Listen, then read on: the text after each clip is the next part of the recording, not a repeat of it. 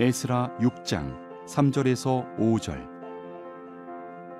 고레스 왕 원년에 조서를 내려 이르기를 예루살렘에 있는 하나님의 성전에 대하여 이르노니 이 성전 곧 제사드리는 처소를 건축하되 지대를 견고히 쌓고 그 성전의 높이는 육십 규빗으로 너비도 육십 규빗으로 하고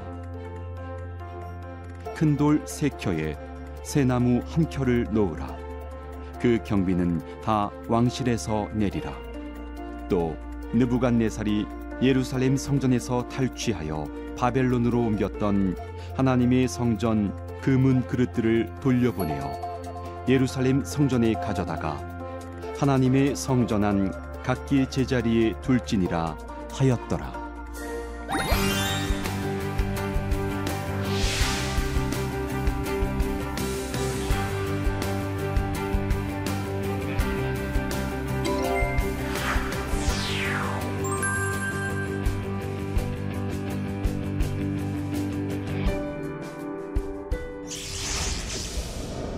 안녕하세요. 개혁신학대학원대학교 강정주 교수입니다.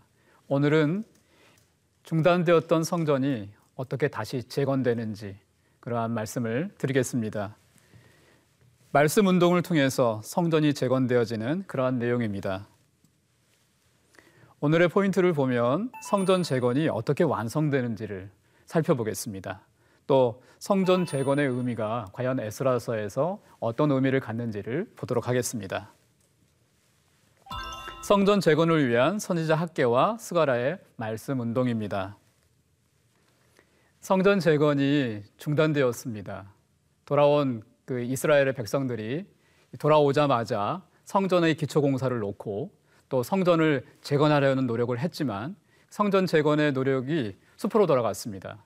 왜냐하면 성전을 재건하는 것은 하나님의 백성들, 거룩한 백성들이 성전을 재건하는 것인데 이러한 성전 재건의 일에 동참하려고 하는 그런 세력들이 있었습니다.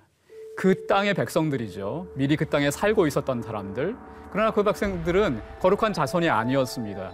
그들은 이미 사마리아인들과 섞여버린 아시리아 지역에서 이주한 그러한 백성들이었습니다. 그러한 백성들은 하나님도 섬기는 그러한 형식도 가지고 있었지만 그들은 하나님의 말씀대로 하나님을 섬기는 것이 아니라 자기 방식대로 또 자기들이 가져온 신을 섬기는 그런 혼합신앙적인 그러한 사람들이었습니다.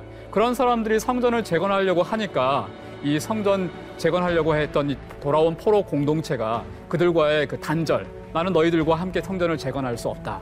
이러한 말을 하게 되니까 이 그 땅에 남아있던 사람들이 자신들의 기득권을 잃어버릴까 봐 그 일에 어떠, 어떻게든 참여하려고 했는데 거절을 당하자 그들이 이제 다른 방법을 쓰기 시작했습니다. 성전 재건을 방해하는 방법이죠. 그래서 아하수에로 또 아닥사스다 왕 때 그들은 이 성전 재건을 방해하는 그러한 뇌물들을 넣기도 하고 또 여러 가지 방법으로 성전을 재건을 방해해 왔습니다. 이들에 의해서 성전 재건이 마침내 또 방해를 받고 재건되지 못했습니다. 그 기간이 십육 년이나 지속되어야 했습니다. 십육 년, 참 오랜 기간인데 이제 성전을 재건한다는 것을 이제 다시 의욕을 가질 수 없는 그러한 기간이었습니다. 모든 사람들이 이제 손을 놨습니다. 여러 이유들이 있었죠. 아, 지금은 성전 재건할 때가 아니야. 그런 생각이라고 하든지 아니면 솔로몬의 성전을 보았던 그런 사람들은 아, 이 초라한 성전 우리가 지어봤자 뭐 무슨 이, 일이 있겠어. 이 자그마한 일, 사소한 일, 아, 이거 할 필요가 없어.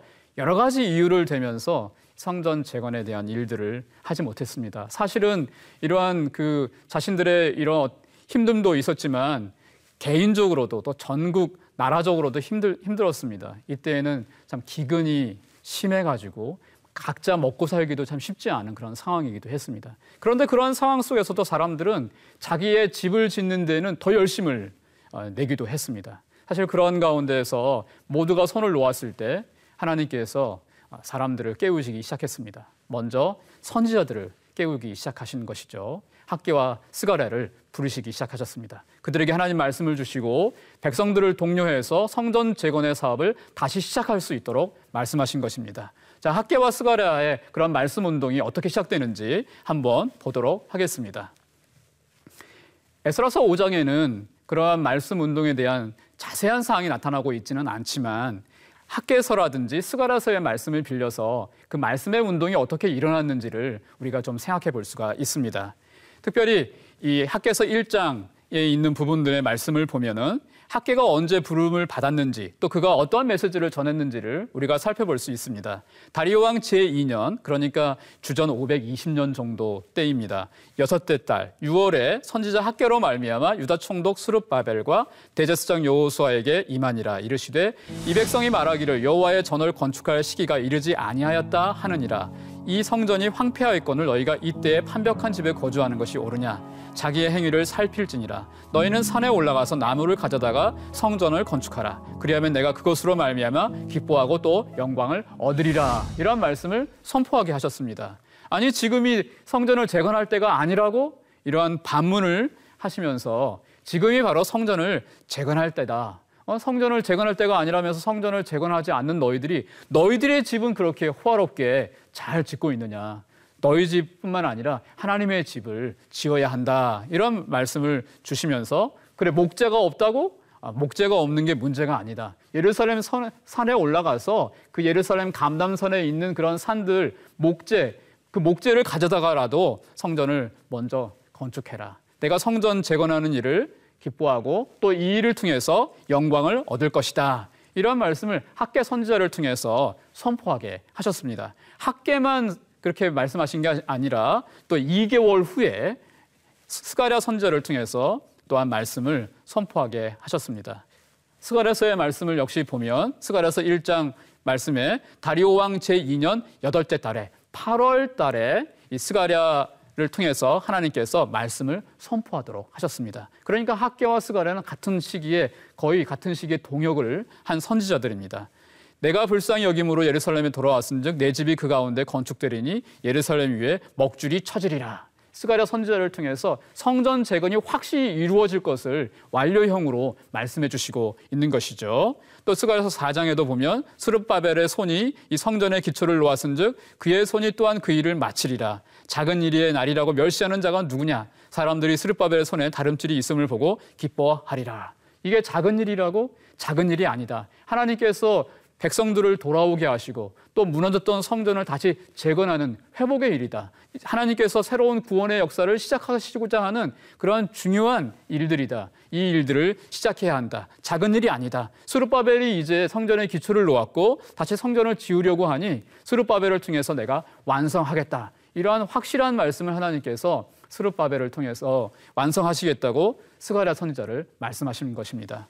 이러한 스가랴 선지자를 통한 이러한 말씀을 통해서 성전 재건 운동이 시작되기 시작했습니다. 먼저 리더들인 스룹바벨과 대제사장 예수와가 이 말씀에 아멘하고 이 성전을 재건하는 일에 적극적으로 리더십을 발휘하기 시작했습니다. 이러한 리더들뿐만 아니라 학개와 스가랴를 제외한 다른 선지자들도 함께 도우면서 이 성전 재건의 일을 시작하도록 격려하기 시작했습니다. 그러나 이러한 말씀을 통해서 다시 시작된 성전 재건의 운동이 또 어려움에 직면하게 됩니다. 성전 재건 방해와 다리오의 명령을 한번 보겠습니다. 그렇게 해서 성전 재건이 방해되었던 것이 다시 시작하게 되는데 이 성전 재건이 다시 시작되자 또다시 방해가 들어오기 시작했습니다. 유프라테스강 건너편에 총독들과 관리들이 찾아온 것입니다. 성전 재건을 하고 있는 현장에 찾아와서 누구의 허락으로 누구 마음대로 이 성전을 재건하고 있느냐 이렇게 물어본 것이죠. 그때 유다 장로들에게 하나님께서 이 지혜를 주시고 또 하나님의 이 돌보심, 하나님의 눈이 그들과 함께 하셔서 이 지혜로운 답변을 통해서 그들의 성전 재건을 방해하지 못하도록 그렇게 하셨습니다. 하나님께서는 의인들에게 늘 눈길을 주시고 또 성전을 재건한 솔로몬의 성전에도 눈길을 주셨는데 그 눈길을 바로 유다 장로들과 이 돌아온 포로 공동체의 리더들이 성전을 재건하는 것에 눈길을 주셔서 이 성전을 재건할 수 있도록 도와주신 것입니다. 그 성전 재건을 방해하는 총독들이 이 다리오 왕에게 이 편지와 또 이 조서를 올린 것은 사실입니다. 그러나 그 조서의 내용에 보면 누구의 허락으로 이렇게 성전을 재건하냐고 물으니까 이들이 고레스 왕 때부터 다리, 이 다리오 왕 때까지 이 페르시아 왕의 칙령을 따라서 성전을 건축하고 있다고 하니 왕이시여 한번 이 옛날에 이 문서를 확인하셔서 성전 재건이 정말 고레스 왕의 측량에 따라 이루어진 것인지 알아봐 주십시오 하는 그러한 편지를 보내게 된 것입니다. 성독들이 이 편지를 보내서 왕이시여 어떻게 이 돌아온 유대인들이 성전을 재건하게 됐는지에 대해서 왕의 허락을 받고 이렇게 성전을 재건하고 있다고 하는데 이 사실을 확인해 주십시오 하는 편지를 올린 것입니다. 그래서 다리오 왕이 이 악메다 여름 페르시아의 궁전에서 이 명령을 내리고 또 고레스 왕의 조서를 발견하게 됩니다. 고레스 왕이 우리가 에스라서 일 장에 본 것처럼 성전을 재건하도록 예루살렘에 올라가서 재건하도록 비용을 대고 격려하는 그러한 조서가 있었는데 바로 이 다리오 왕이 그런 고레스 왕의 조서를 악메다 궁에서 발견을 하게 된 것입니다. 그리고는 이 성전 재건에 이 고레스 왕의 명령대로 협조하라 하는 그 다리오 왕의 칙령을 그들에게 내리게 되었습니다.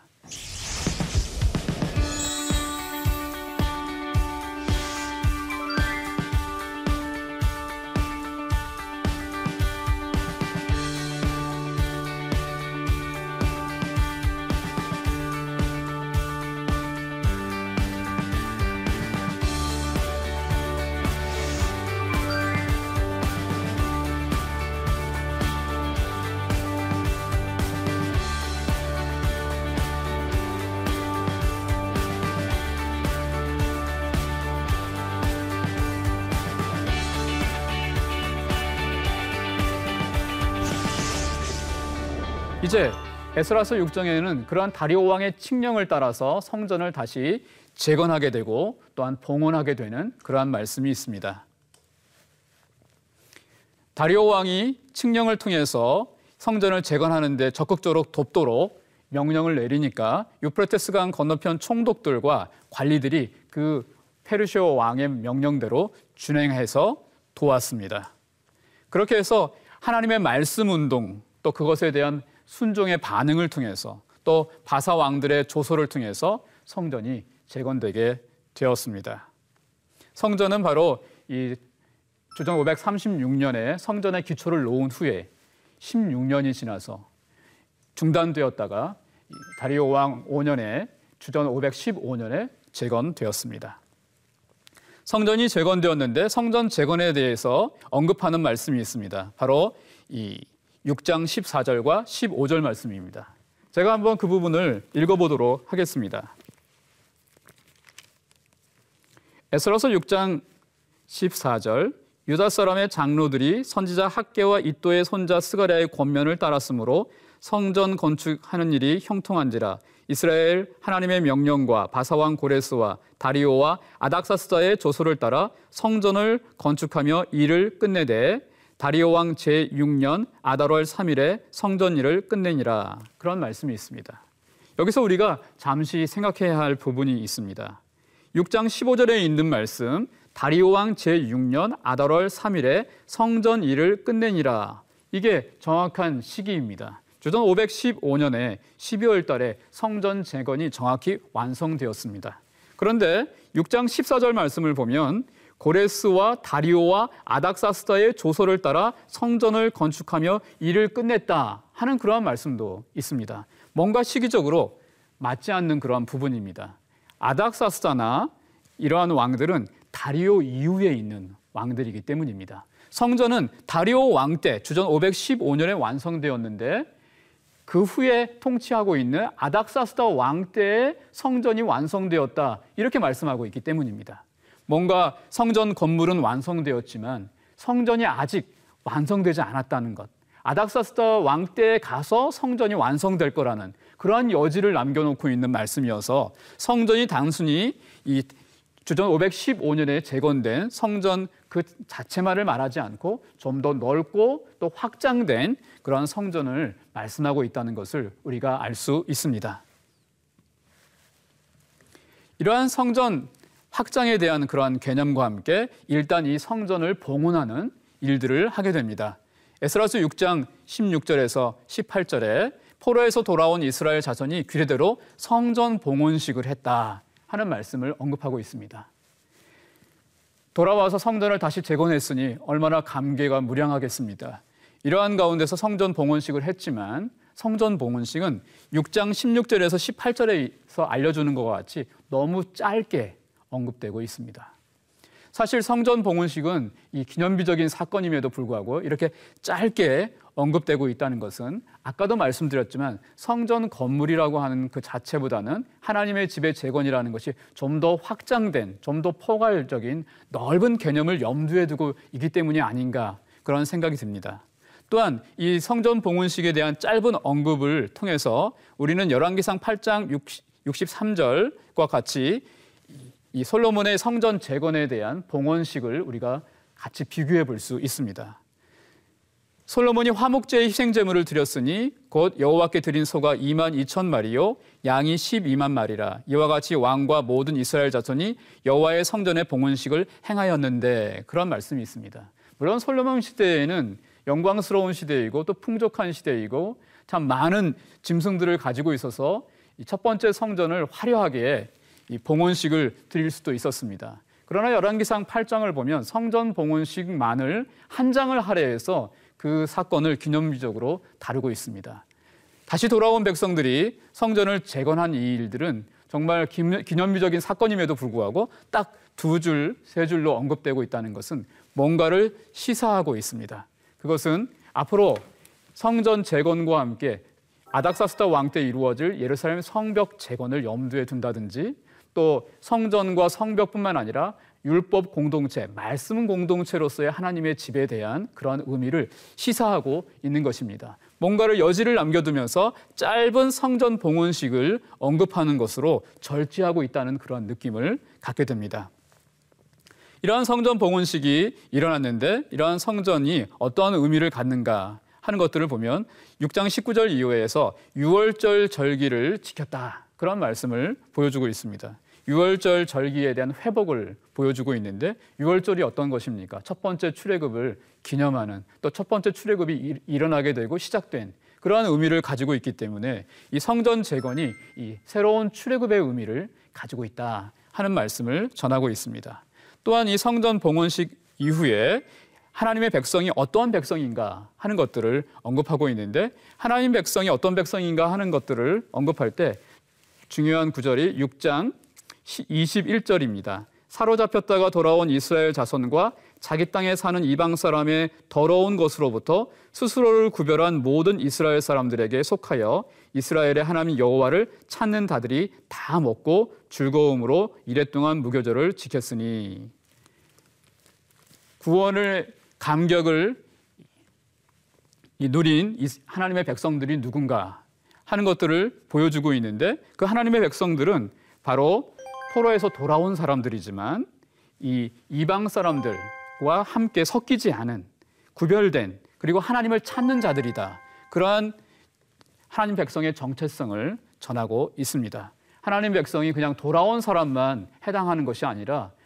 돌아오지 않았어도 그 땅에 있어서도 그 땅 사람들과 구별되어서 하나님을 찾은 사람들, 이러한 사람들이 하나님의 백성이다 하는 이 하나님 백성에 대한 이 개념을 조금 더 포괄적으로 다루고 있는 부분이 육 장 이십일 절의 말씀입니다. 육 장의 말씀은 이렇게만 끝나는 것이 아니라 뭔가 또한 긴장을 갖게 하는 그러한 말씀으로 끝나고 있습니다. 육 장 이십이 절 말씀을 보면 이 페르시아 왕 이 다리오를 이렇게 소개하고 있기 때문입니다. 즐거움으로 이랫동안 무교절을 지켰으니 이는 여호와께서 그들을 즐겁게 하시고 또 아수르 왕의 마음을 그들에게로 돌려 이스라엘의 하나님이신 하나님의 성전 건축하는 손을 힘있게 하도록 하셨음이더라.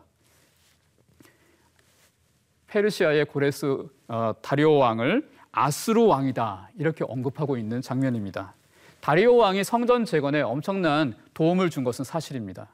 그러나 에스라서는 이 페르시아에 계속 속국으로서 사는 것을 원하지 않습니다. 하나님께서 원하시는 것은 이 페르시아의 속국이 아니라 하나님의 나라로 나아가기를 원하시는 것이죠. 그런 이 신학적인 정서를 드러내고 있는 말이 바로 이 다리오 왕을 페르시아 왕, 바사 왕이라고 부르지 않고 아수르 왕이라 이렇게 부른 그러한 이 언급에 있습니다. 아수르는 어떤 왕입니까? 에스라서에서 아수르는 이스라엘 민족을 멸망시킨 그러한 나라가 아수르이고 또 백성들을 잡아가고 또 다시 다른 이방 나라들을 이 사마리아에 와서 이 땅의 백성들을 이루게 한 그런 나라가 아수르 왕입니다. 그 아수르 왕은 싸워야 할 왕이고 함께 할 왕이 아닌 것이죠. 그런데 성전 재건을 도왔던 다리오 왕을 바사 왕, 페르시아 왕 이렇게 부르지 않고 아수르 왕으로 부른 것은 다리오 왕의 도움을 받아서 성전을 재건한 것은 사실이지만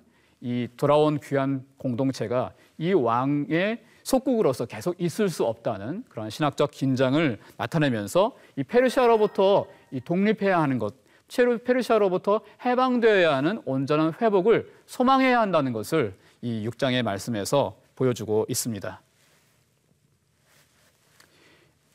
오늘의 이 오 장과 육 장의 말씀을 마무리하면서 어떻게 적용할지 생각해 보겠습니다.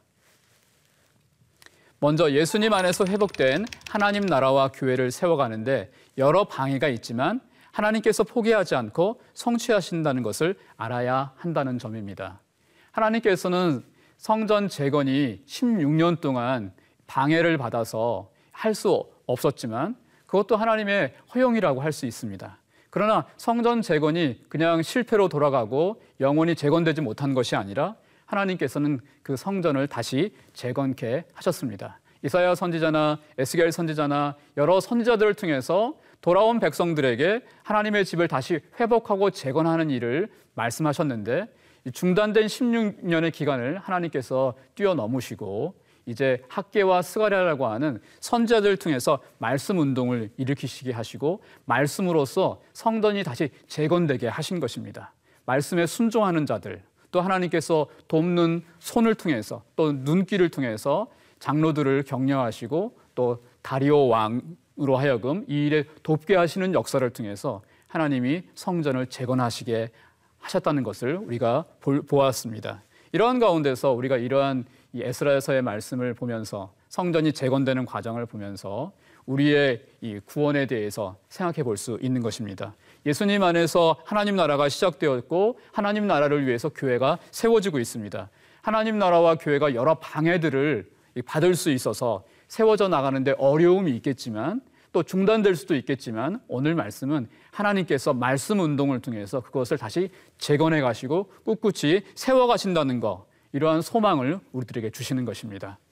두 번째로 말씀과 사람들을 통해 하나님께서 지금도 역사하시니 세상에 굴복하지 말고 오직 하나님께 순종하여 하나님의 뜻과 일을 이루어 나가자 하는 그러한 적용점을 생각할 수 있습니다. 성전의 재건의 과정을 통해서 이 말씀에 하나님의 말씀에 순종하지 않았다면 성전 재건은 일어날 수 없었을 것입니다.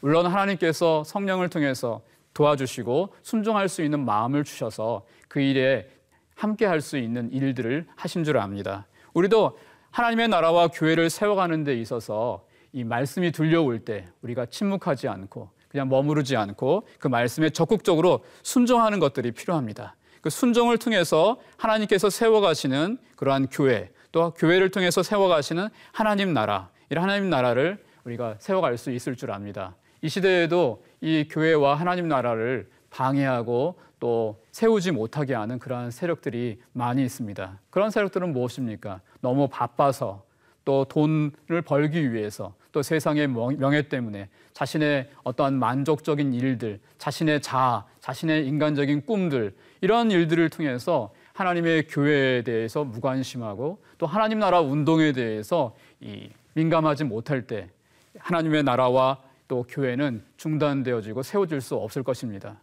그러나 우리가 그러한 가운데서도 하나님께서 결국은 교회와 하나님 나라를 세워가신다는 것을 믿으면서 그 세워나가시는 말씀이 들려올 때 우리가 적극적으로 순종함을 통해서 우리가 교회를 세워갈 수 있고 하나님 나라를 세워갈 수 있을 줄 압니다. 이 시대에도 우리가 하나님 말씀에 귀를 기울이고 순종함으로 나아갈 수 있는 여러분 되시기를 바랍니다. 오늘 말씀은 이 에스라서 오 장과 육 장을 통해서 어떻게 성전이 다시 재건되게 되었는지 또 그 재건의 의미가 무엇인지를 말씀드렸습니다.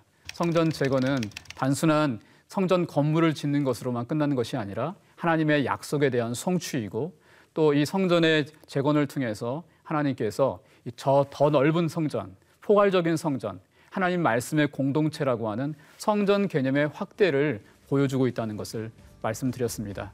다음 시간에는 이 에스라서 칠 장과 팔 장의 말씀을 통해서 진짜 에스라서의 이 주인공인 에스라가 돌아오는 그러한 말씀들을 강의하고자 합니다. 두 번째로 에스라가 돌아와서 무엇을 하는지 그러한 내용들을 강의하겠습니다. 많은 시청 바랍니다. 감사합니다.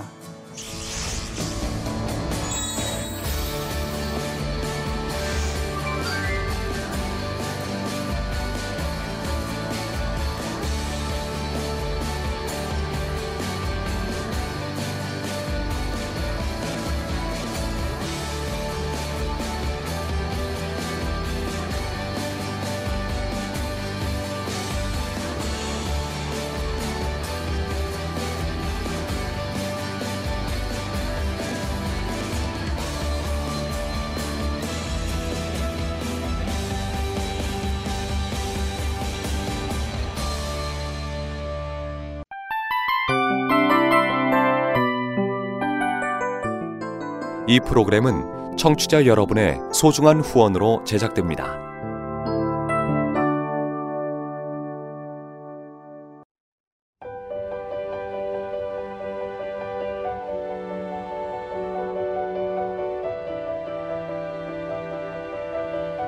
세상에는 수많은 교회들이 있지만 더 깊이 있는 말씀 강해를 찾기 위해 크기로만 교회를 선정하지 않습니다. 보다 좋은 영적 콘텐츠를 더 많이 나누기 위해 방송비를 받지 않습니다. 일 년 삼백육십오 일 복음만 전하고 싶어서 우리는 광고를 하지 않습니다. 온누리의 복음을 땅끝까지 씨지엔 티비와 함께 땅끝 선교사가 되어주세요.